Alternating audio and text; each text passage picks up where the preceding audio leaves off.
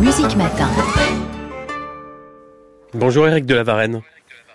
Bonjour. Trois mois après l'invasion russe, le 24 février 2022, l'opéra de Kiev en Ukraine rouvrait. Depuis, les artistes, le personnel travaillent.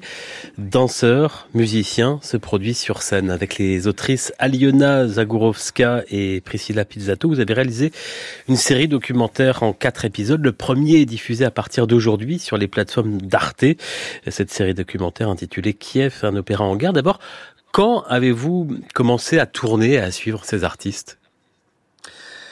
Euh, alors écoutez, en fait, l'histoire a d'abord été euh, imaginée, hein, pensée par, euh, par Priscilla Pizzato notamment. Une fois que l'opéra a rouvert ses portes, il a fermé au tout début de la guerre, donc fin février 2022, et il a rouvert ses portes trois mois après.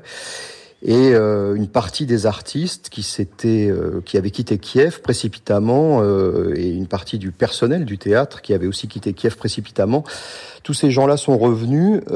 Et, et, à ce moment-là, donc Priscilla Pizzato s'est demandé comment comment ces artistes pouvaient faire pour face à un tel drame, face à la peur, face au manque, et surtout poser la question de savoir comment euh, bah, comment rester un artiste quand, quand le monde s'écroule.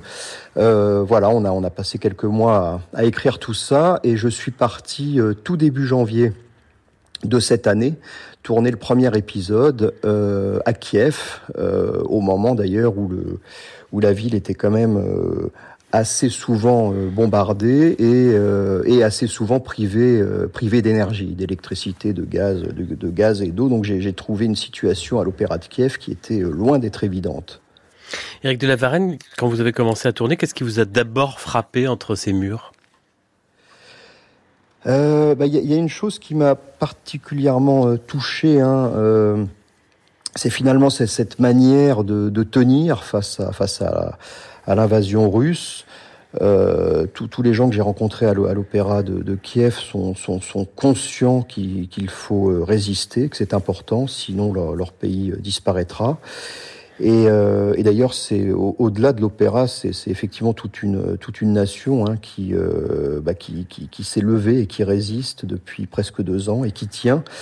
Et tous ces artistes, finalement, viennent euh, tous les jours hein, à l'opéra travailler, malgré les, alertes, malgré euh, de temps en temps euh, des bombardements sur la capitale, malgré des coupures d'énergie, et malgré cette peur qu'ils ont aussi de voir leurs proches mourir. Ils ont des proches qui vivent parfois dans des, dans des régions actuellement sur la ligne de front. Et, euh, et c'est cette espèce d'ordre de bataille euh, sur, sur cet arrière-front euh, qui, qui, qui, est à la fois très surprenant et, et très touchant. C'est une troupe assez réduite qui continue de se produire. Certains sont partis en exil. Parmi les artistes qui témoignent dans votre documentaire, il y a ce baryton Dmitri Ageyev qui témoigne et qui chante même quand il n'y a plus d'électricité.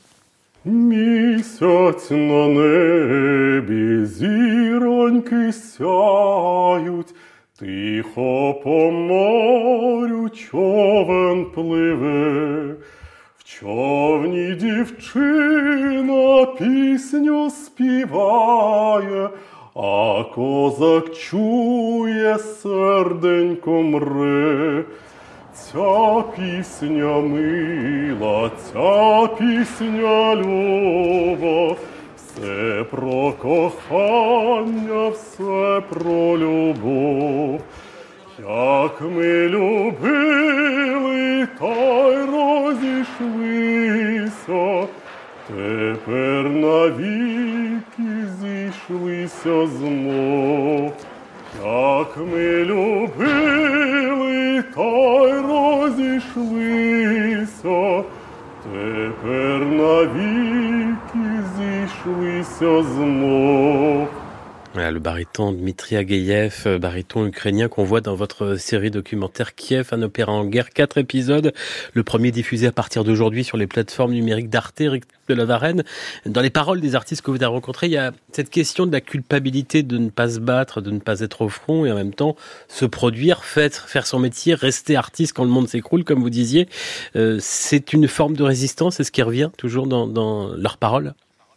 C'est ce qui revient en permanence, oui, oui, dans, dans, dans, danser pour, euh, pour résister, chanter pour résister, continuer à jouer de la musique pour, euh, pour résister. Il y, a, il y a ce sentiment très très fort de, de, de, de participer euh, totalement à, à l'effort général de, de, de, la nation ukrainienne pour, pour tenir, encore une fois, face à, face à l'invasion russe. Et euh, je sais que certains artistes, au tout début de la guerre, euh, se sont engagés. Euh, deux sont morts sur le front. Euh, ça a laissé un traumatisme euh, important euh, à l'opéra de, de, Kiev. D'autres se sont engagés et finalement se sont rendus compte que bah, le métier de soldat, ça ne s'invente pas. Et, et qu'il fallait continuer finalement à faire ce qu'ils savent faire, être artiste pour, pour à leur manière défendre leur, leur nation. Et, euh, et, ils ont tous ce, ce, sentiment finalement, même ceux qui sont euh, partis et qui ne sont pas encore revenus euh, en Ukraine, qui sont toujours en exil, euh, continuent de parler de l'Ukraine, continuent d'essayer de, de, de, récolter de fonds qu'ils envoient euh, en Ukraine.